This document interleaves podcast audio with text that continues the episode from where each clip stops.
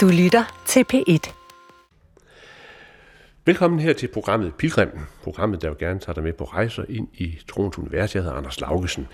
I dag der øh, skal vi øh, optage en af vores, øh, et af vores programmer i serien På kant af tiden. Vi er som altid taget til badehuset nede i Aarhus Ø. Det er Aarhus Domsovens lille sted, der sådan ligger på kanten af det gamle Aarhus, og så det nye, der opstår her. Og vi, der er samlet herinde, det er Iben Krogsdal, der er salmedigter og Ph.D. i religionsvidenskab. Hanne Bes Bolsbjerg, der er postdoc og beskæftiger sig med kærlighed og øh, visuel antropologi. Så er der Morten Ågård, som øh, foruden at være en gammel ven, også er præst for byens udsatte du Korsærs præst. Øh, overskriften i dag, det er en samtale om religiøse oplevelser, terapeutiske rum og alder. Men altså, al samtale er jo uforudsigeligt, det har vi set før, så lad os se, hvor det bevæger sig hen. Men altså, et sted, jeg godt kunne tænke mig at begynde, det er udsigten her. Vi sidder et helt fantastisk sted. Iben, kan du ikke prøve at beskrive, øh, hvordan der ser ud? Jo, vi sidder, så vi kan kigge ud af et stort vindue og kigge ud på Aarhus Havn med kraner og et stort mærskskib og en lidt grå himmel med lidt tunge skyer, og det er lidt køligt udenfor. Så vi kan se vand og himmel og havn. Mm. Men, men noget, jeg så synes, i hvert fald griber mit øje, det er det, er det vandspejl, der ligger. Hvad tænker du bedst, når du ser vandspejlets bevægen? Ja, altså det er sådan ligesom, det er evigt fluktuerende. Jeg elsker at kigge på bølger. Nogle gange så er der sådan en bevægelse, der går den ene vej, og så en, der går den anden vej. Og her er det sådan forholdsvis øh, ensartet. Det er sådan bølger, som har en rytme, som må sige sådan en vis hastighed. Små, små bølger. Ikke sådan noget oprørte vande. Og Morten, du elsker havet så meget, så du skal herud og bo en gang. Ja, det skal jeg. Men øh, det er jo sjovt med sådan en, nu, hvad er det, vi sådan falder til ro med og finder glæde ved. Danskere, de har det med at gerne vil til havet, men vores venner i Sverige, de har jo samme oplevelse, hvis de går ind i skoven.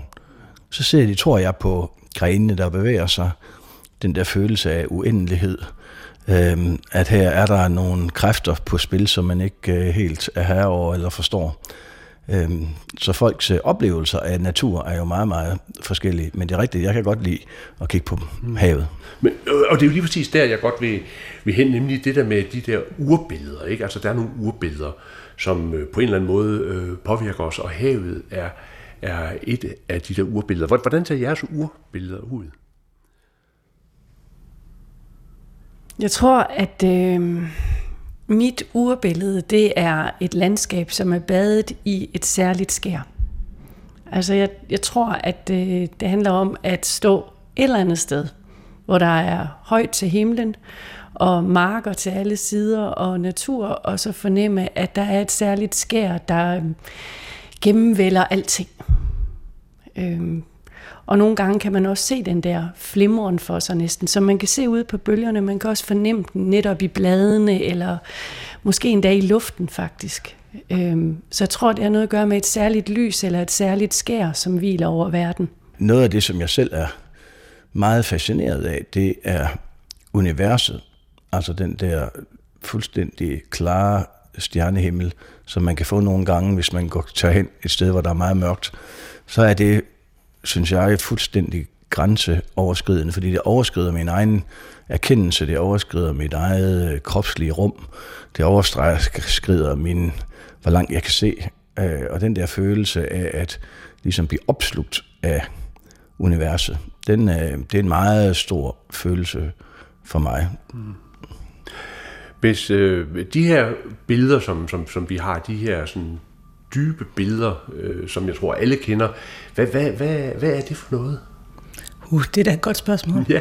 Altså udover det er en, en psykologisk tilstand, som vi måske beskriver igennem de stemninger, som vi har modtaget eller udveksler med vores omgivelser, så har det også sådan, at det er måske altså en spejling af, af en måde, vi orienterer os på, også indre, altså ind, i det, vores indre landskab, hvis man kan tale om det. Altså, der vil være noget omkring vide eller uendelighed eller fluktuerende bevægelser, som måske er en afspejling af, hvordan vi oplever virkeligheden. Og det ser vi måske særligt tydeligt, når vi øh, er et sted, hvor det, der sker, det er det, vi er i. Altså, hvor det ikke er en handlingsorienteret form for samvær med andre, men at vi dvæler i, eller nærmer os en anden form for væren i forhold til naturen. Hmm.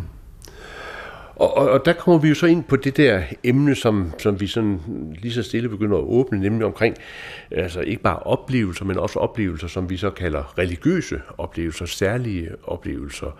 Øhm, men hvad giver det mening at tale om religiøse oplevelser i dem? Altså, jeg stusser lige, når du siger særlige oplevelser. øh, fordi øh, for mig er religiøse oplevelser ikke særlige oplevelser. Det er faktisk øh, det modsatte af særlige oplevelser. Det er meget basale og meget almindelige oplevelser, som jeg tror alle mennesker har, eller i hvert fald er født med evnen til at have. Øhm, men jeg tror, at der er mange, der forestiller sig i dag, at en religiøs oplevelse skal være en meget særlig oplevelse. Måske at man skal møde en engel, eller en afdød, eller det ved jeg ikke, at man måske står ansigt til ansigt med Jesus i kjortel og sandaler, og han taler til en. Det er der jo nogle mennesker, der oplever. Øhm, men for mig er religiøse oplevelser først og fremmest altså sådan en helt stilfærdig, naturlig, medfødt øh, væren i verden, øh, hvor man kan mærke, at man indgår i en større sammenhæng. Og den slags oplevelser af indfældighed eller sammenhæng, tror jeg, at vi simpelthen alle sammen har øh, meget ofte. Det er et spørgsmål om, hvor tit man registrerer dem, og hvordan man tolker dem. Ja, og det tror jeg også er rigtigt, at det er den der forståelsesramme, vi har for vores oplevelser, der er med til at afgøre, hvorvidt vi ser dem eller omgås dem som religiøse. Ikke? Altså, fordi der vil være nogle tydninger i ens oplevelse, som gør, at det bliver simpelthen lettest at, ja, at håndtere dem eller forstå dem som religiøse, når du siger Jesus i kjortel med sandaler. Ikke? For mig er det også, øh, altså religiøse oplevelser sådan lidt, øh, det er jo et lidt specielt ord, fordi hvad er det, der ved oplevelser, som gør dem øh, religiøse lige frem i forhold til, som Iben siger, almindelige øh, oplevelser. Jeg tror, at øh, for mig der er det tætteste, jeg kommer på, jeg er i virkeligheden ikke sådan specielt spirituel, øh, det tætteste, jeg kommer på det, det er nok, når jeg nogle gange oplever en så gennemgribende taknemmelighed over et eller andet, at jeg faktisk ikke ved, hvad jeg skal gøre af den taknemmelighed. Altså at taknemmeligheden er større end tingene, er større end livet selv. Øhm, og hvem, hvem siger man så tak til? Hvad er det for noget, der gør, at man får, bliver så glad eller så taknemmelig? Og det modsatte findes jo også, at mennesker bliver så fuldstændig vanvittigt ulykkelige, at der ikke er noget sted at gå hen. Hvor går man så hen med sin smerte, sin ulykke? Altså det, det er nok for mig som der, hvor jeg møder de, den religiøse oplevelse allermest, det er i den maksimale glæde og i den maksimale afmagt. Der, øh, der oplever folk ofte, at der er et eller andet på spil, der er i hvert fald noget, der skal svares på.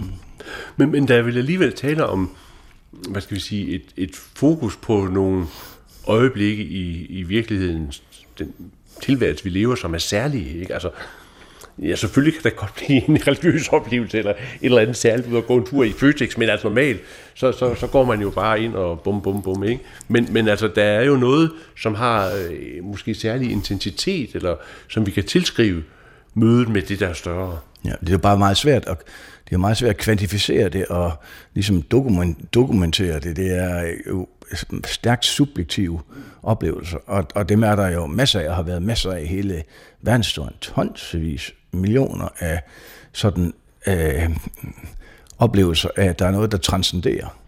Altså, nogle gange tænker jeg også på, at altså, ordet status, det, det er jo et ord, som ligesom siger, øh, udsiger, at det her, hvor vi er nu, øhm, og det er det, vi står med, alt det, vi er som menneske, det er Mortens status. Men Morten, han kan gå i ekstase, altså det betyder, at Morten kan gå ud af sig selv. Og, øh, og hvor er det så, jeg går hen, når jeg går i ekstase? Øh, ja, så får jeg jo i hvert fald nogle oplevelser. Og det sjove er jo, at opstandelse, det hedder jo også, altså det kommer, det er jo samme ord, det hedder anastase. Det er jo en anden måde at erfare, opleve på. Kan der gå opstandelse i livet? Ja, det kan der.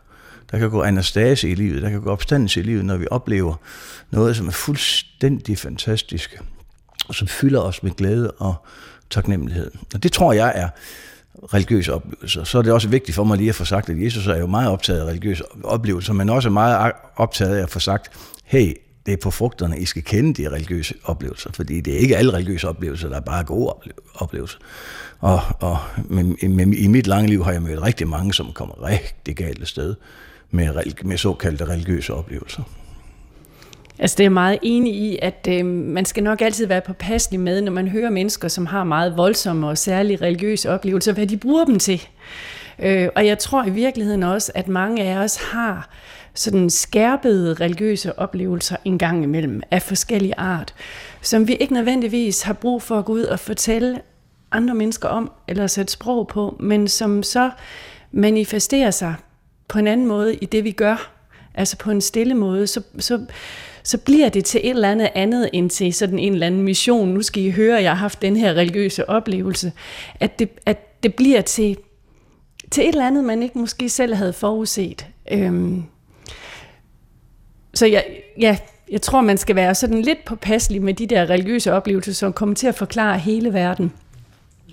Øh, og så anerkende, at der findes mange forskellige former for transcendensoplevelser, og at vi oplever dem forskelligt, og de kommer til os på forskellige måder.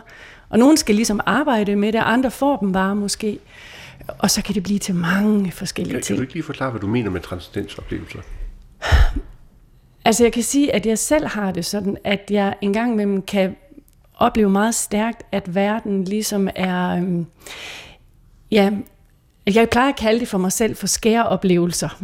At der er det der dybe skær over verden, hvor alt på en eller anden måde er forbundet, og hvor der er sådan en stærk øh, meningsfylde omkring alting, og hvor der er en, øh, en fornemmelse af, at ting sker samtidig på en eller anden mærkelig måde. Himmel og jord rører ved hinanden.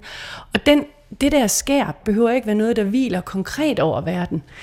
Det kan også være noget, man ser i et sekund i et andet menneskes blik.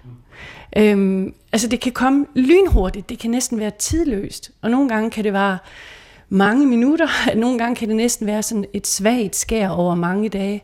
Andre gange så er det bare lige sådan, nu kom det lige. sådan er det for mig. Hvis du har, du har på sin vis sådan lidt systematisk arbejdet med det der fænomen, Altså med religiøse ja, oplevelser? Ja, religiøse oplevelser og sådan de der særlige øjeblikke og sådan. Ja, og jeg vil sige, at jeg har gjort det i sådan lidt forskellige kontekster. Altså dels er der det her hjerteåbningsprojekt, eller heart opening, som jeg er en del af nu. Men for sådan lige at indlede det med noget, så var jeg i min øh, phd proces jo sammen med mennesker, som havde uhelbredelig kraft, og som havde en trospraksis. Og det du siger, Morten, med at man møder det nogle gange i ekstremerne, altså den her måde at opfatte tingene som noget religiøst eller spirituelt transformerende, hvad der vel også ligger i den der transcendensoplevelse. At der havde jeg flere eksempler, også fra mit eget liv, af det er nogle gange der i den yderste nød, at vi så ligesom overgiver os til noget, der er større, eller en følelse af forbundethed, der kan etablere sig i kraft af at give efter for afmagten og falde ned i noget, som man ligesom lige pludselig mærker som noget, der er en bærende kraft i tilværelsen. Og jeg tror meget hænger sammen med det der en følelse af forbundethed. At man lige pludselig mærker, hvordan det så ind manifesterer sig, om det er kraft af relationer, man har til mennesker, man virkelig har en tillid til, eller til at være i naturen, eller forbinde sig med sin egen form for væren. I forhold til det nye projekt, vi har startet op med Heart Opening, så arbejder vi jo faktisk, som du siger, Anders, systematisk med at etablere en forståelse af, hvad det er, folk oplever, når de har en erfaring, som de oplever som kendetegnende for den praksis, de er involveret i, eller som afgørende for deres livsforståelse. Og, og også med at undersøge, hvordan sådan oplevelser de øh, øh, strukturerer sig. Og det er der, hvor den der metode, som jeg har nævnt flere gange i programmet, mikrofilologi, kommer ind. Fordi vi mener, at det er muligt, når det er, at vi arbejder med subjektive oplevelser, at gå på opdagelse i, hvordan det enkelte menneske lige pludselig erfarer noget, som det så ender med at tolke som noget, der er spirituelt eller religiøst. Men, men er det noget, der ligger som sådan en, altså en del af menneskets sind? Eller er der nogen, som sådan er mere poetiske, som Iben for eksempel, ikke? Altså har et poetisk sind, hvor det falder nemmere at, at, at, at gribe det der? Jeg vil altid mene, at der selvfølgelig er noget med sådan noget, mm, ja, nogle anlæg, man har for at se tilværelsen eller opleve tilværelsen på en bestemt måde, men altså det er jo igen, det er også noget, vi har været inde på tidligere i programmet med arv og miljø, altså hvad det er for nogle påvirkninger, der gør, at vi lige pludselig erfarer ting på en særlig måde det, der jo gør sig gældende for, for visse mennesker, det er jo lige pludselig opstår det spontant, eller uden for den forståelsesramme, man ellers har. Men i langt de fleste tilfælde, så har folk jo arbejdet specifikt på at nå hen til en måde at opleve tilværelsen på, igennem den spirituelle eller religiøse forståelsesramme, man har, og de praktikker, der knytter sig til den, for at kunne gøre sig selv sensitiv nok til at fange de nuancer i tilværelsen, som vi så kan beskrive som en religiøs erfaring. Man kan jo sige, at, at, at det der med tro, øh, i hvert fald tidligere, så, så er det jo i høj grad blevet forstået som det at tro på noget bestemt. Altså, øh, nu skal jeg fortælle dig sådan og sådan, og, og det, det er sådan, troen ser ud.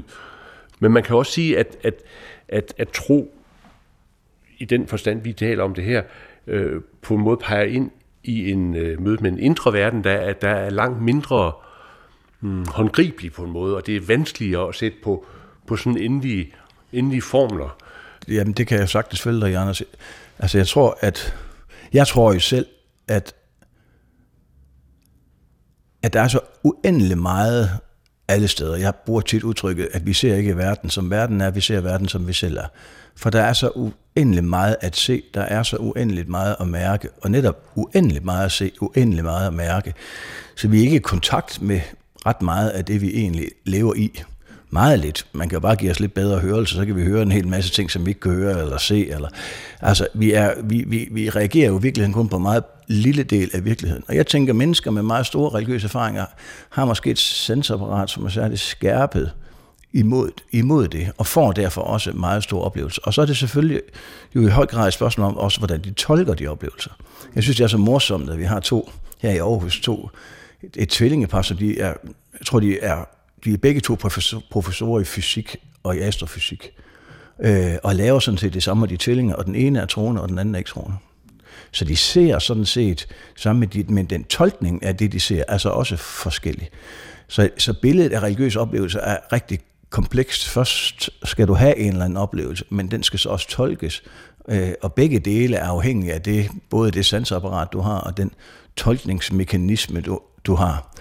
Øh, og derfor så er det virkelig, det er virkelig svært. Og derfor øh, lever jeg faktisk meget godt med hele tiden at have det der Jesus ord, at ah, på frugterne skal det nu kendes alle de her mærkelige oplevelser. Hvad kommer der egentlig, hvad kommer der ud af det? Men, men Morten Ågaard, tror du så, det er derfor, at man i den øh, folkekirkelige tradition, i, i hvert fald indtil for ganske nylig, har haft det noget blandet med religiøse oplevelser. Ikke? Altså det, det har jo ikke været noget, som man, som man har taget op som, som, som, som en ting, der er særlig atroværdig i, i, i, i en dansk folkekirkelig sammenhæng. Men det er rigtigt. Vi, vi mangler jo i, den, jo i den protestantiske tradition den der mystiske tradition. Altså den der accept der, den har man jo stort set i alle andre, også i den kristne kirke i allerhøjeste grad. Vi har den bare ikke så ret meget i den protestantiske øh, side, men, men alle andre kirker har jo en en mystisk side, og der er masser om mystik i, kristen, i kristendom, masser.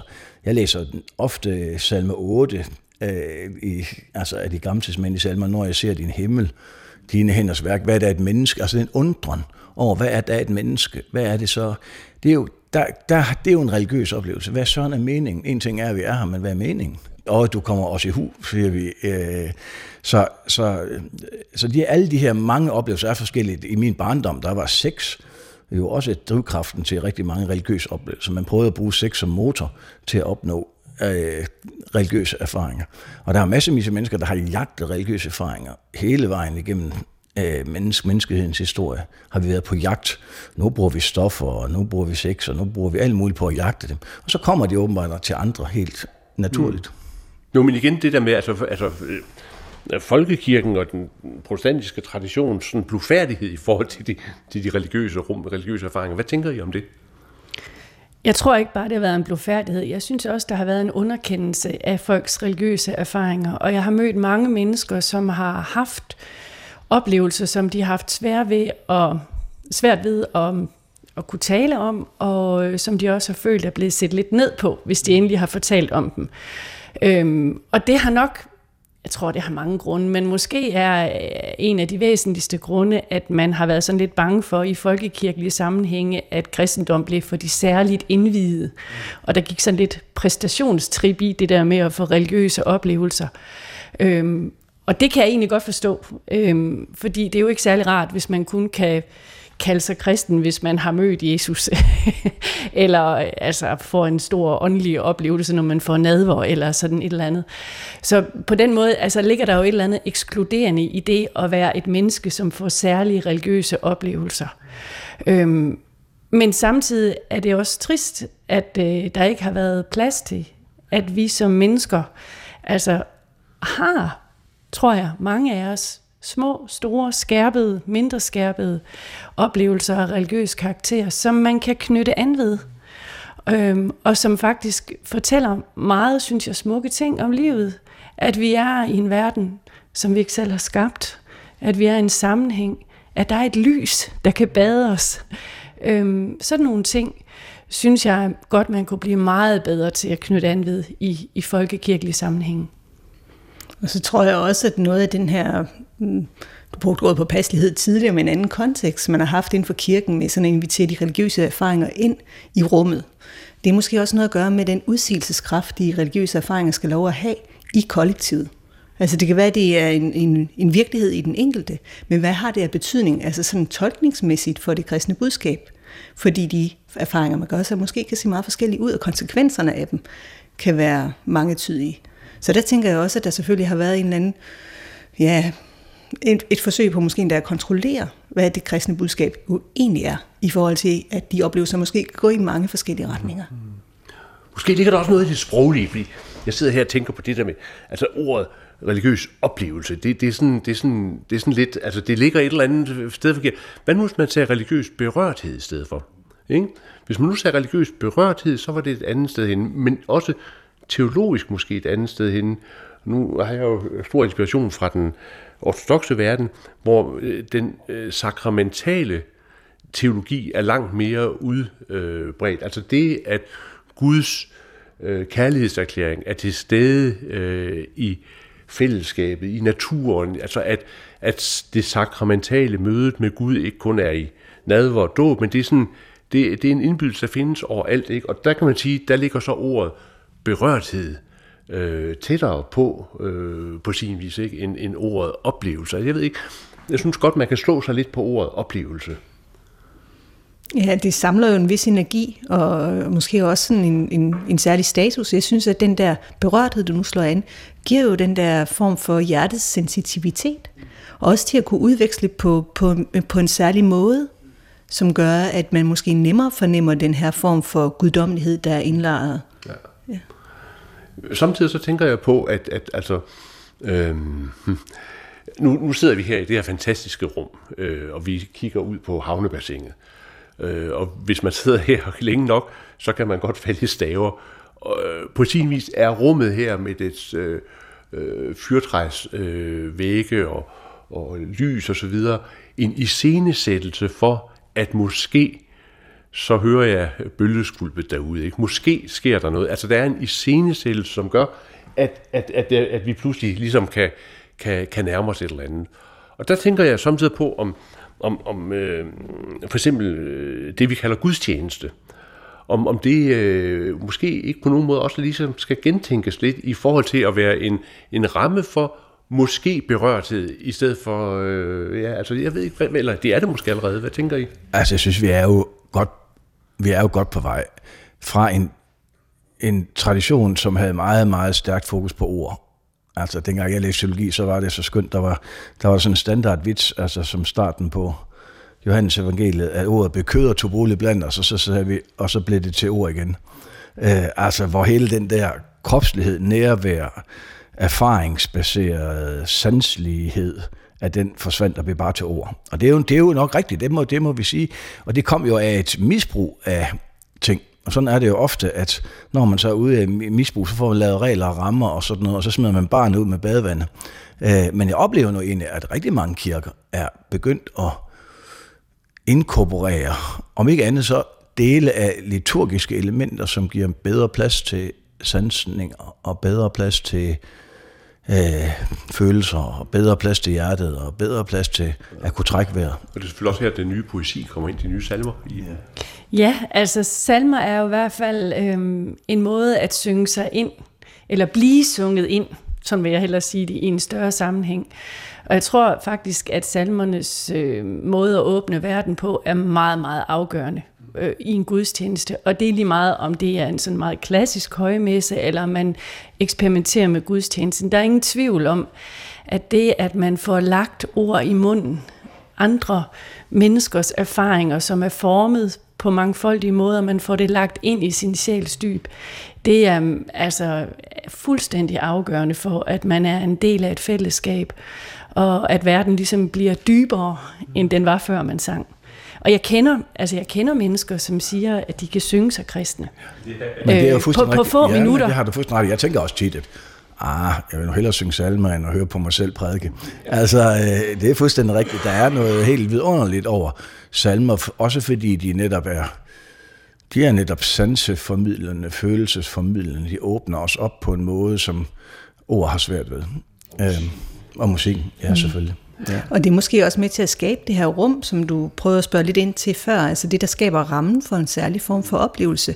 For det er jo ikke kun det kirkelige rum, eller skoven, eller andre former for natur. Det er jo også den samvær, som det ligger op til. Den stemthed, der er. Og så tror jeg øh, jo nok også, man kan konstatere, at så er øh, vi nogen, der bruger mere tid ind i, i, i, i nogle af de der rum, der, der ligesom kan øh, åbne op end, end andre. Ikke? Altså, Øhm, nu har jeg, jeg ved ikke, 40 år måske brugt, brugt tid hver dag på at sidde og fordybe mig ind i stillheden, og det giver trods alt en eller anden form for sprog ind i stillheden. Og i den rejse, så har det slået mig,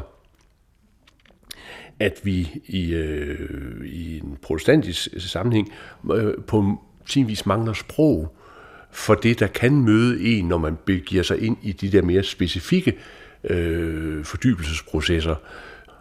Og jeg ved ikke, om det er et sprog, der ligesom kunne tænke sig at opstå i fremtiden. Altså nu sidder vi her i badehuset, der ligger yogamotter og meditationspuder, ikke? Altså det siger måske et eller andet om en bevægelse, der er på vej. Eller om, om, om det der mere specifikke sprog i indre fordybelsesprocesser øh, altid vil være noget, der, der er henlagt til, til hin enkelte. Altså kan vi, kan vi, kan vi få fælles sprog, eller, eller er det bare den enkelte, der må bumle sig vej? Altså, jeg, jeg, tænker, det er i hvert fald godt, at kirken er åben over for, at der er så mange måder at få at formidle viden og, og øh, oplevelser på, og at, at den traditionelle gudstjeneste ikke er den eneste måde at gøre det på. Øhm, jeg tænker, at mennesker er, vi er jo som mennesker meget, meget stærke. Vi lever i en i et kæmpe, kæmpe, kæmpe univers, og er helt utrolig begrænset. Så alt, hvad vi overhovedet kan gøre for os selv, for at få mere, en, mere sans, nu læste jeg lige en sjov artikel i dag, så synes jeg selv, altså når vi kigger på ting, så ser vi direkte på ting, så ser vi faktisk mindre. Når man om natten skal se noget, så er det faktisk ens perifærsyn, der giver det den største indsigt. Og det synes jeg faktisk er interessant. Tænk nu, hvis det også er sådan en oplevelse, altså også religiøse oplevelser, at det er det, den, det der ikke, man, ikke, man skal ikke stige sig blind på det. Nej, men det kommer faktisk til en øh, fra siden af, hvad, hvad jeg vil sige. Og det at sætte sig selv i sådan en situation, hvor det rent faktisk er muligt, tænker jeg tit på. At det er jo i hvert fald, hvis folk siger, at jeg kan ikke tro, der er jo mange, der kommer til præsten og siger, at jeg kan ikke tro. Men når man så snakker med dem, så oplever jeg jo ofte, at ej, men der er jo heller ikke plads til dit liv, i dit liv til at tro. Øh, hvornår har du tænkt, at det skulle komme? Og så det der med overhovedet at kunne være til stede og være stille, og for eksempel som du siger, ja, det er jo ofte noget, man skal øve sig på. Det var måske mere naturligt for andre, men i et moderne liv, der er det svært at sidde stille. Svært at være stille. Mange bliver også bange for at være alene med sig selv. For lige at vende tilbage til den der sprogliggørelse af nogle, nogle oplevelser, fordi det er noget af det, vi arbejder på i forskningsprojektet. Så, så dels kan man jo godt spørge sig om, hvorfor skal vi det? Altså hvis det drejer sig om at fordybe sig ind i stillheden, vil ord omkring stillheden så ikke være forstyrrende for oplevelsen af stillheden? Altså det er jo et væsentligt spørgsmål at stille sig, hvis det ikke er, at man er der, fordi man er forsker og nysgerrig. Ikke? Hvad, hvad, hvad gør det egentlig at sætte ord på? Og der mener jeg, at der, der kan ske det, at der bliver en udvekslingsmulighed med andre. Mm. Altså det kan opstå et andet fællesskab omkring ordene. Det er vel også derfor, man digter salmer. Mm. Eller læser hellige skrifter, fordi der er noget omkring det, der muliggør en erfaringsudveksling. Og der viser det sig, at det er jo virkelig, virkelig svært at beskrive nuancerne i sin egen oplevelse, før man virkelig fordyber sig i den. Og det kræver nogle gange ja, en sprogliggørelse og en, en form for sensitivitet i forhold til virkelig at mærke efter. Og hvis vi bare tager sådan noget med at beskrive sin kærlighed for denne menneske, hvor nemt vi ikke griber til floskler. Altså noget, som det bliver et begreb. Men virkelig at beskrive, hvad det er, det betyder for os, er jo nogle gange udtrykt igennem kropsbevægelser, eller et, et øjebliks tavshed, eller en berørthed, der viser sig i ens ansigtsmimik. Så det med at udvide sproget til også at indbefatte andre livsområder end det talte ord, er måske vigtigt. Og accepten af at lade det være, det, det, det, det andet. Men, men, men noget, der så er, når vi bevæger os, nu vi, vi er på en måde på vej ind i en indre verden, ikke? Noget af det, der så øh, jo viser sig, når man kommer ind i de der indre verdener, det er jo, at øh, mm, jamen altså, der, der kan jo vise sig alle mulige ting. Altså, når man kigger ind, altså, så begynder man at vise alle mulige, så sker der alle mulige ting. Det er jo ikke kun religiøse oplevelser. Og dermed bevæger vi os på en måde ind i det næste emne, som, som vi, vi, vi, vi gerne skulle vende i dag, nemlig det, man måske kan kalde det terapeutiske rum. Fordi i det øjeblik, der sker en, en, en bevidsthed omkring den indre verden, så får man øje på en hel masse ting, ikke? og så, så kan alt muligt ske. Jeg tror, at altså det terapeutiske rum og det religiøse rum, det, det har jo meget øh, til fælles. For mig så handler det rigtig meget om at give begge dele sprog. Altså jeg tænker, rigtig mange går til, i terapi for at få sprog for de erfaringer, som de sprogløse erfaringer, de har gjort sig. Og gennem at få sprog på, så får det også struktur og orden, og man kan bedre forholde sig til det. Lidt på samme måde tror jeg faktisk, det er med religiøse oplevelser, at det er rigtig godt at få sprog på dem. For så bliver de meget diffuse, flagrende, og kan føre alle mulige steder. Der er det meget godt at få sprog på, og det oplever jeg i hvert fald, at det er en væsentlig del, eller en vigtig del af det, som er en presopgave, det er at hjælpe med til at sætte sprog på de oplevelser, så det bliver formet og præget og bliver muligt at at, at forholde sig til og diskutere åbent, også uden for ens egen oplevelse. Og det kan man jo faktisk godt. Man kan sagtens diskutere religiøse oplevelser. Altså jeg vil nok, det synes jeg, du har ret i, Morten. Men jeg har også et stort forbehold her. um, jeg er simpelthen ikke sikker på, at jeg skal sprog på alt. Jeg er ret sikker på, at der er nogle ting, der ikke skal sprog på. Jeg er sikker på, at vi oplever ting, som ikke er født til, at vi skal beskrive dem øh, men at de skal blive til noget andet, fordi meget ofte sker der jo det, vi prøver at beskrive nogle ting, der sker med os, og, og så fortaber vi os lidt i beskrivelsen, i stedet for måske at give os tid til at se, hvad det er, der er sket, som bliver til noget andet. Det er måske der, hvor poesien kommer ind, eller altså, at der kommer en eller anden skabelse ud af det, så vi ikke kommer til at beskrive og forklare alting. Og, og min frygt er lidt, at lige for øjeblikket, hvor rigtig mange mennesker opholder sig i et terapeutisk rum. Og ikke ret mange med henblik på, at man vil blive klogere på sig selv i en livssammenhæng, men mere fordi man, altså man lider. Man har det skidt, man trives ikke. Man har fået en diagnose, et eller andet. Øh, så kommer man meget, sådan som jeg ser det, ind i et rum, hvor man er meget optaget af netop at sætte sprog på alting, og finde en forklaring på, hvorfor man har det skidt, og hvordan man nu kan bearbejde sig selv, så man får det godt igen. Og det bliver på en eller anden måde alt for formålstungt og alt for styret. Og det er jeg ikke sikker på gør særlig meget godt for ret mange mennesker, og jeg frygter faktisk også, at det sprog, man så får i det der terapeutiske rum, det er et lidt snævert, næsten maskinelt sprog. Jeg, jeg synes selv, når jeg lytter til mennesker, som har været meget i sådan noget, nu skal du få det bedre terapi, så jeg synes næsten altid, at jeg kan høre, hvor lang tid de har været i terapi. Fordi der er sådan nogle bestemte sætninger og vendinger, der går igen. Og det er også nogle meget bestemte forestillinger om, hvad et menneske er. Altså, så har man lavt selvværd, eller man lider af mindre værd, man, man har nogle komplekser, man har været udsat for nogle traumer, man skal bearbejde nogle ting, man skal lære at tage ansvar, man er i proces. Altså, der kommer sådan nogle, der er sådan en helt sproglig verden, som åbner sig, som jeg er bange for ikke får mennesker til at mødes, men faktisk får mennesker til at trænge mere og mere ind i sig selv i et lukket, isoleret rum. Altså jeg vil sige, at for mit eget vedkommende, for nu, jeg har også været afskillige terapeutiske rum igennem, øh, så det, der, der virkede bedst, var faktisk øh, enten healing eller kropsterapi. Altså det der med, at der var et andet menneske, der lånte mig sit nærvær til at virkelig at mærke nogle ting igennem.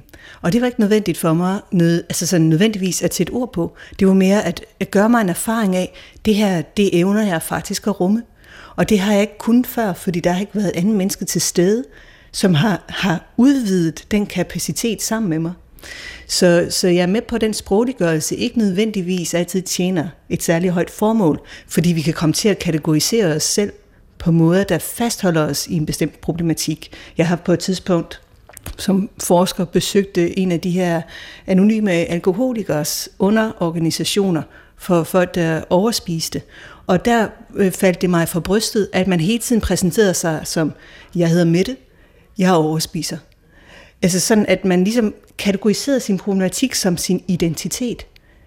Det, det er ikke nødvendigvis noget, jeg synes er befordrende for den proces, man befinder sig i. Og jeg kan også tilslutte mig det, du siger, i med, at der kan også opstå en form for selvoptagethed i den undersøgelsesform, der foregår i det terapeutiske rum. Men jeg anerkender det relationelles betydning for at kunne flytte sig til en altså flytte sig reelt i sin tilværelse. Så jeg tænker også det, vi snakkede om tidligere med troens frugter. Altså hvad kommer der ud af terapien? Andet end, at man har lært en bestemt forståelsesramme, som er socialt acceptabel. Så nu taler jeg om mig selv som en med lavt selvværd. Der, der er jo for øjeblikket en, en tendens til, øh, at der er mange, der siger, jamen, øh, jamen alle de der problemer, dem, dem vil vi sådan, vi vil, vi, vil, vi vil ikke give dem for meget plads. Jeg tænker på hele den der recovery øh, jeg ved ikke, om man kan kalde det, tendens, der er i det terapeutiske, altså hvor man, kan, hvor, hvor man så siger, jamen vi skal ikke nødvendigvis forstå alle traumer, vi skal ikke nødvendigvis igennem det hele, vi skal også lære at kunne holde ting på afstand. Hvad, hvad, hvad tænker I om det?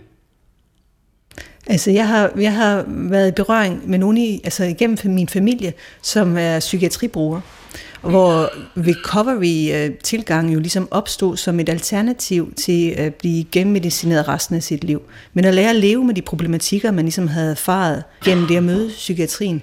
Så på en måde, så synes jeg jo, at det er en, en måde at oparbejde en livsduelighed øh, med det, man har mødt i sin tilværelse, som man har slået sig på, på en eller anden façon. Og der, der har jeg meget anerkendelse, fordi det var også var et brugerinitiativ. Altså det kom fra det kom fra de mennesker, der stod med de problematikker, der sagde, at succeskriteriet for mig i den her recovery plan, vi laver, det er, at jeg handler ind en gang om ugen mm. selv. Ikke? Det synes jeg, altså, så har man jo virkelig flyttet sig i sin tilværelse, hvis man går med en angstproblematik, der har været øh, invaliderende. Men, men, men det er jo interessant, at der i tiden ligger den der, hvad skal vi sige, at det fokus på at forstå sig selv, altså at forstå sit indre, at møde sin, sit ubehag, sin angst, sine øh, traumer, sine, sine drømme. Altså hvis vi, hvis det, dengang Morten og jeg, vi var unge sammen, der var det jo et mindretal, der gjorde det. Ikke? Men og der, dag, fik vi, der fik vi lov til at have vores traumer for os ja, der fik vi lov til at have, ja, ja. Så måtte vi leve med dem, men det var jo heller ikke godt. Nej. Altså, og, men man kan selvfølgelig også godt, jeg tror ikke, der er nogen sammenhæng, men nu taler vi om religiøse oplevelser, der har været en enorm fokus på religiøse oplevelser, i hvert fald i opstiller verden her de sidste 15-20 år, både med i kristendom, men jo også i alle mulige andre øh, religioner, og der har været endnu større fokus på terapi og, og, øh, og det terapeutiske rum. Og samtidig med har vi aldrig haft så mange diagnoser, som vi har nu, øh, og, og samtidig øh, har vi vel heller aldrig haft så mange religiøse tosser, som vi har nu. Altså, øh, så der er jo ikke nødvendigvis nogen, der er ikke nogen god sammen. Det er derfor, jeg godt kan lide, jeg kan godt lide, at, men det er nok sådan, jeg er. Altså, jeg kan godt lide, at få tingene lidt ned på jorden. Mm. Jeg er lidt mere bekymret for det der med bare at overlade alle de her oplevelser til folks øh, egen forståelse, fordi tit synes jeg, at så bliver det, bliver det syg plus syg plus syg øh, i min optik, og det bliver man altså ikke mere rask af. Mm. Der, der, er jo, der, er jo, der er jo et spørgsmål om robusthed her også, ikke? Ja. Altså, altså, hvad betyder robusthed egentlig? og, og, og hvor, hvor, hvor robuste er vi i vores, øh, vores samtid. Altså, er det, den opmærksomhed, der også er kommet på det indre, øh, også et udtryk for, for måske mindre robusthed? Eller? Ja, altså jeg synes, der er en... Altså nu havde gudstjeneste i går i vores kirke, St. Pauls kirke, her i Aarhus. Og der kommer jo rigtig mange mennesker, altså overraskende mange mennesker. Og jeg tror, at rigtig mange af dem kommer netop egentlig for at have en, både en religiøs oplevelse, og måske ovenikøbet også en terapeutisk oplevelse. Og kirkerummet bliver både et terapeutisk rum og et religiøst øh, rum. Og folk kommer og får at vide, at, at støv er vi kommet, og til støv skal vi blive, og til af støvet skal vi igen opstå. Og, øhm, men der synes jeg, at der er netop den tolkningsramme, som den oplevelse sættes ind i, den er med til at styre oplevelsen. Altså, fordi man kan jo sige, når jeg skal dø alligevel, så kan jeg jo gøre hvad som helst. Ah, men lige præcis, fordi du skal dø, siger Kristus, så er der nogle særlige ting, du skal gøre. Altså, det er jo en formet oplevelse, det er en styret oplevelse, en styret religiøs oplevelse. Den fører ikke bare vildt. Jeg har i mit liv, fordi min far var meget optaget af religiøse oplevelser, mødt rigtig mange, som bare har fyret den af med oplevelser. Øh, og, og det har ikke bragt dem noget godt. Altså, den der ekstase har ikke bragt dem noget godt. Der, der er jo på sin vis to forskellige måder at møde det der indre terapeutiske rum på. For den ene, det er jo så det terapeutiske rum, man møder, fordi man har nogle problemer, og det vil man gerne have gjort noget ved. Den anden måde at møde det på, det er den måde, som jeg selv øh, har brugt det på i mange, mange år og bruger det, det er jo sådan det, man kan kalde det, noget, der er knyttet til et, et, et, et, et begreb, man kunne kalde individuation. Det er på en måde at forsøge at blive mere helt menneske, der finder ud af, hvad er det for nogle kræfter, der nu lige rører sig i mig, og hvordan er det, jeg interagerer med, med omverdenen. Og det synes jeg jo er, Altså det er jo en, en utrolig interessant rejse. Jeg vil ikke sige, at det er en rejse for alle, men det er en utrolig interessant rejse. Hvad tænker I om, om, om, om det terapeutiske rum øh, og, og det der med individuationsprocesser? Øh, altså jeg tror, at man gennemgår individuation på mange måder. Det terapeutiske rum er selvfølgelig en måde, altså man kan gå ind i det rum, og man kan erkende en masse ting omkring sig selv, og, og gøre ens egen indre verden større, helt klart. Øhm, men jeg tror, at der er rigtig, rigtig mange måder at gøre det på, og der er måske også nogle perioder i vores liv, hvor vi øh, er mere optaget af det end andre perioder. Øhm, jeg har aldrig selv været i sådan et terapeutisk rum med henblik på, at jeg skulle Øhm, øh, blive mere mig selv, eller erkende mig selv mere. Jeg har været i terapi i forbindelse med andre ting, men ikke i sådan et rum. Men jeg tror, jeg har mit eget sådan lille, øh, helt stille terapeutisk rum, når jeg skriver. Og, og, og jeg har også en lille praksis, som jeg tror måske, har jeg tænkt lidt over, minder lidt om meditation. At tit inden jeg sætter mig ned for at skrive, eller også bare kigge ud af mit vindue, så har jeg sådan et digt hængende på min tavle, eller det er en del af et digt, som Johannes V. Jensen har skrevet, tror jeg, i 40'erne, om øh, Leonora Christine, da hun sad fanget i Blåtårn, hvad i over 20 år var det vel. Og en del af det digt, det lyder sådan her. Men da du slagen faldt, da nøgen og alene du sad på jordens stene, gav skaberen dig alt. Og hver gang jeg har læst det digt, så er det ligesom om, altså så, så ved jeg bare, det er når man slipper alle de der forestillinger om, hvem man skal være, hvem man gerne vil være. Og man bare sådan sidder der nøgen og alene, bare lige er, er til, og bare lige mærker, man er til, så kommer skaberen og giver en alt. Og det kan jo være alt fra sprog til et andet menneske, der kommer ind ad døren, til lyst til at leve. Altså, men at det er måske også en form for meditationspraksis, eller jeg ved ikke, altså jeg tror, der er mange måder, vi kan vi kan opleve den der væren i vores eget indre på, som fører os ud i verden igen. Måske i samme sekund. Ja, det anerkender jeg fuldstændig, og jeg, jeg synes også, at det ringer rigtig godt hos mig. Samtidig med, så er min jo daglige erfaring med, som er med blandt alle mulige mennesker, som har meget alvorlige øh, sygdomme og meget alvorlige psykiske lidelser og meget alvorlige problemer. Hvis du gør det ved dem, så er der kun dæmoner. Ja, hvis du sætter dig der helt mutters alene, så er der altså ikke øh, en, der, så er der ikke en oplevelse af, at så giver Herren dig alt. Nej, så er dæmonerne der. Ja. Øh, så det er jo også en, det er også en del af virkeligheden. Ja. Men jeg tænker, der er vel en eller anden form for um, udveksling mellem det terapeutiske rum, hvor du taler om det som dæmoner, altså der, hvor ens traumer bare flyder frit, altså hvor der ikke er et holdepunkt, og hvor der ikke er en møde, et møde af noget, som er større. Øh, med nogle kræfter, som, som skræmmer en. Og så den der individuationsproces, du introducerer os til, Anders. At der er vel et eller andet, en søgen efter helhed. Altså det med at kunne rumme sine traumer, eller være med dem, eller få dem til at falde på plads på en måde, så at de ikke er helt så kaotiske i ens tilværelse. Og jeg forestiller mig også næsten, øh, når, når som Morten beskriver sådan en gudstjeneste, hvor man kommer, og man kan få modtage nadveren, eller at det også er, er et, et, et, et punkt, hvor man kan give slip og på en måde lade dæmonerne flyde, men ja. så ved man, at de bliver mødt af et, et lys, der er større end en til. Ja, Plus, at der så er jo sådan nogle vejledninger i, i sådan en gudstjeneste, og man får ovenkøbet vejledninger med hjem til, hvordan kan man så bruge den der, fordi selve aske, onsdag og fasten er jo netop at give slip på noget af det, der binder ind at ture at give slip. Hvad er der for meget af i mit liv? Øh, og hvad skal der være mindre af? Og hvad har jeg alt for lidt af? Og hvad skal der være mere af? Og der er også nogle vejledninger med, og det må jeg sige, det kan, kan jeg godt lide. Ja. Og, og jeg vil sige, det minder mig lidt om noget af det, vi kigger på rent forskningsmæssigt i den her mikrofilologi. Noget af det, man er optaget af i de der undersøgelser af oplevelserne, det er den tidslige udfoldelse. Og nu kigger vi sådan på, på hjertets kvalitet og hjerteåbning kalder vi det, øh, hvor, hvor noget af det, som vi opdager, at når mennesker beskriver en oplevelse af, af kærlighed, så er der gået noget forud for, at den oplevelse, den manifesterer sig. Og det handler meget tit om at give slip. Altså der er et øjeblik, hvor de sådan faktisk lige slapper af, eller slipper noget, der har fyldt inden, eller de overgiver sig til noget større. Og det synes jeg er så væsentligt i vores snak. Altså jeg tror, jeg tror at det bibelcitat, eller det Jesus ord, er alle som er mest, mest problematisk for mig, det er det der, den historie om den rige unge mand, og så var Jesus slutter med at sige, selv ejer alt, hvad du ejer har, og kom så og følg mig. Så har du vundet skatten. Uh, men det er svært, fordi der får man jo virkelig sat på spidsen. Bare slip det hele. Ja. Men må, måske er der mange sådan give slip punkter i livet. Altså måske er der det give slip punkt, som man selv kan fremprovokere, når man nogle gange er i en vis overskudssituation i livet, hvor man har overskud til at sige, nu vil jeg sætte mig og meditere, eller nu skal jeg skrive, eller nu skal jeg et eller andet.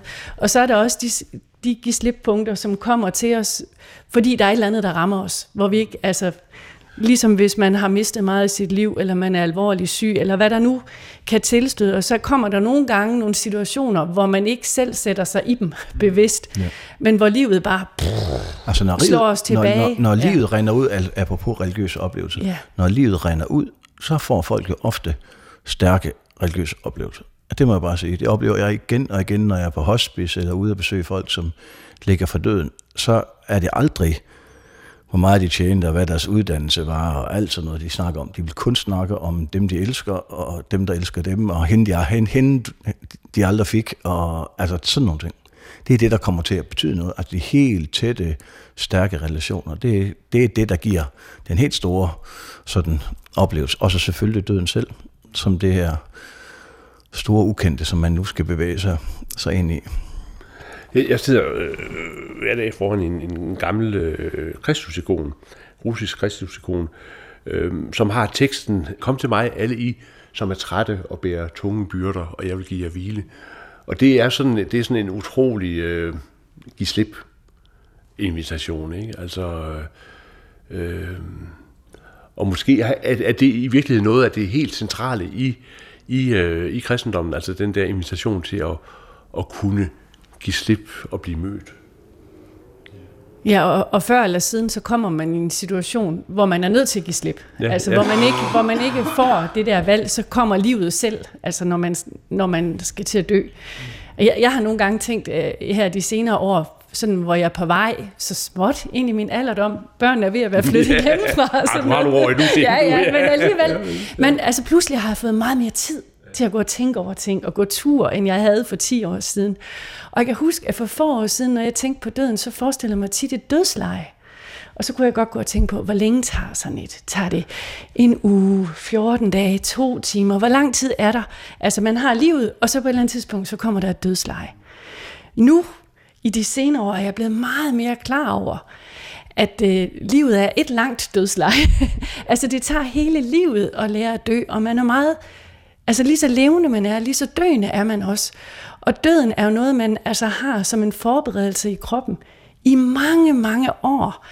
Så den der forestilling, jeg har haft om, den lidt dumme forestilling om, at døden det er dødsleje, den, den, der kan jeg mærke, at der sker noget, når man bliver ældre, så bliver det hele ligesom det bliver ligesom strakt ud i en større sammenhæng. Og, og det er jo også en måde at give slip på. Og vide, at jeg altså ikke alene, jeg skal dø engang. Jeg er døende. Jeg synes, jeg er meget smukt. Altså, døden starter samtidig med, at livet starter.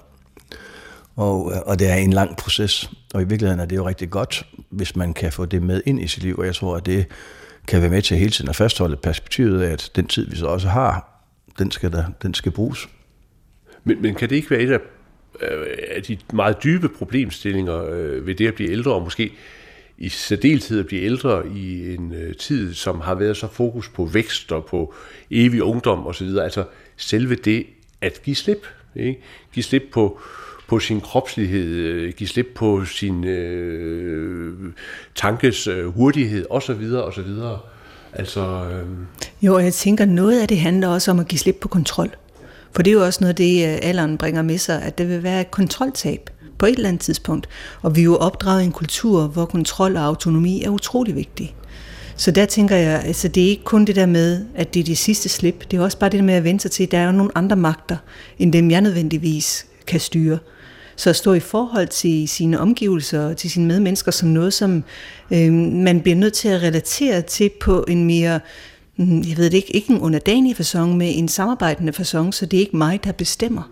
Og den position, tror jeg, er noget af det, vi bliver nødt til at give slip på. Og så skal vi måske også øh, ja, måske altså, åbne os mere for, at, at vi er meget vant til at tænke på, at værdighed det har noget at gøre med, hvad man kan. Øh, jeg er selv meget skræmt over tanken om, at man skulle blive syg eller dement, eller hvad der nu rammer os, når man bliver ældre. Men øh, jeg synes i hvert fald, at øh, det giver mig et vist håb at tænke på, at værdighed det er ikke bare noget, man sådan har i sig selv. Det er også noget, man kan få af andre mennesker. Og jeg oplever nogle gange, når jeg er sammen med syge eller ældre mennesker, at øh, der er et eller andet rigtig, rigtig stærkt og fint i at kunne mærke, at man har været sammen med et menneske, som er sværere end en selv, og man har været med til at give det menneske værdighed. Mm. Og jeg håber, at, at man selv kan få værdighed igennem andre gode mennesker engang, når, når den dag kommer. Men det synes jeg også, det, det har du fuldstændig Jeg oplever rigtig mange, altså jeg synes, jeg oplever rigtig meget, at mennesker i afmagt, når det, altså hele den her diskussion, vi har haft om aktiv dødshjælp og sådan noget, der tænker jeg tit, at når jeg er ude som præst og møder mennesker, så er det ikke så meget spørgsmål om aktiv dødshjælp, som træsses på. Det er meget mere spørgsmål om, har jeg lov til at være her, selvom jeg er til besvær? Har jeg lov til at være her, selv, om mine fakulteter svinder? Har jeg lov til at kunne være her selv, om jeg ikke kan finde ud af noget som helst? Øhm, det er den slags tanker, som så fører over i, at så må jeg også hellere tage lidt af mig selv. Men det starter med, har jeg lov til at være her? Ja, det har du. Og der tror jeg også, at den der værensdimension i tilværelsen kommer tydeligere frem. At vi, vi har værdighed i kraft af vores væren, eller vi betyder noget for andre i kraft af væren, ikke i kraft af gøren. Altså, der vil være sådan et, et fokusskifte, som måske også handler om at give slip. Men man kunne godt øh, spørge øh, her til sidst, om, om vi i virkeligheden, måske blandt andet i en kirkelig sammenhæng, skulle øh, øh sætte mere fokus på det at lære at dø. Altså, og, og, og give, slip, give slip på livet. Altså, hvad, hvad er processen, den lange proces, imod det at sige, øh, sige nu, er, nu er livet noget, jeg giver videre til andre? Der er så mange aspekter af det. Jeg havde en sød begravelses, eller ikke begravelse, hun var ikke død nu, men på hospice, og så siger den gamle dame, Morten, jeg når jeg tænker tilbage, så synes jeg, jeg har kørt for, alt, lidt for lidt i rutsjebane og gået for meget med paraply. Øh, og, øh, og, og det synes jeg var et meget sødt udtryk for det her med, at ja, altså, vi skal passe på livet, men vi skal også leve livet, og vi skal ture at bruge livet til øh, noget godt og noget meningsfyldt. Det er ikke ligegyldigt, hvad vi bruger vores liv til. Øh, og der synes jeg, at de her, øh, altså som du siger, det her med at få de her rum tilbage igen, og få dem, få dem i brug, både det terapeutiske rum, det kirkelige rum. Lad os nu få dem i brug. Ja. Lad os lære at dø. Det tager et helt liv at lære at dø. Ja. altså, jeg, jeg, jeg, jeg ved ikke... Jeg, jeg vil nok være lidt bange for, hvis man, hvis man havde det som en målsætning, at det igen kom til at blive et eller andet terapeutisk projekt. Altså, men igen, nu skal vi også blive rigtig gode til at dø. Og jeg synes, altså, på en eller anden måde er der også nogle ting, som man må håbe sker lidt af sig selv, og som man måske kan forstærke. Men det er alligevel i dem. Ja, altså, fordi nu, øh, de der to, hvad var det, nu kan jeg selvfølgelig ikke huske, hvad det hedder. Der er to drenge, der har skrevet en, en sang, der hedder En dag tilbage. Mm. Og, øh, jeg tror, og den, det er Nick og Jay. Ja, ja, ja, ja, ja. Og du har, du har unge børn. Ja. Nick og Jay, altså, og, og det er jo sådan en sang, der, der synges af alle, og alle mulige unge. Og det er jo, kan man sige, Carpe Diem, øh, det er at gribe dagen. En dag tilbage, hvad ved du så? Altså, øh, så, så den diskussion, jeg kan godt lide, at den der diskussion er der, og den samtale er der, og, måske, og jeg, jeg tror, vi taler for lidt om døden. Og det bliver så de sidste ord her i dag fra øh, Badhuset i Borgs Ø. I dag der har det været Hanne Bes Bolsbjerg, forsker på Aarhus Universitet, i Krogstad, salmedigter og Morten Ågaard, korshærspræst og mig selv, Anders Laugesen, som har talt sammen i et øh, fantastisk rum på kant af tiden. Tak fordi du har lyttet med til Pilgrim i dag, og forhåbentlig på genhør om en uges tid.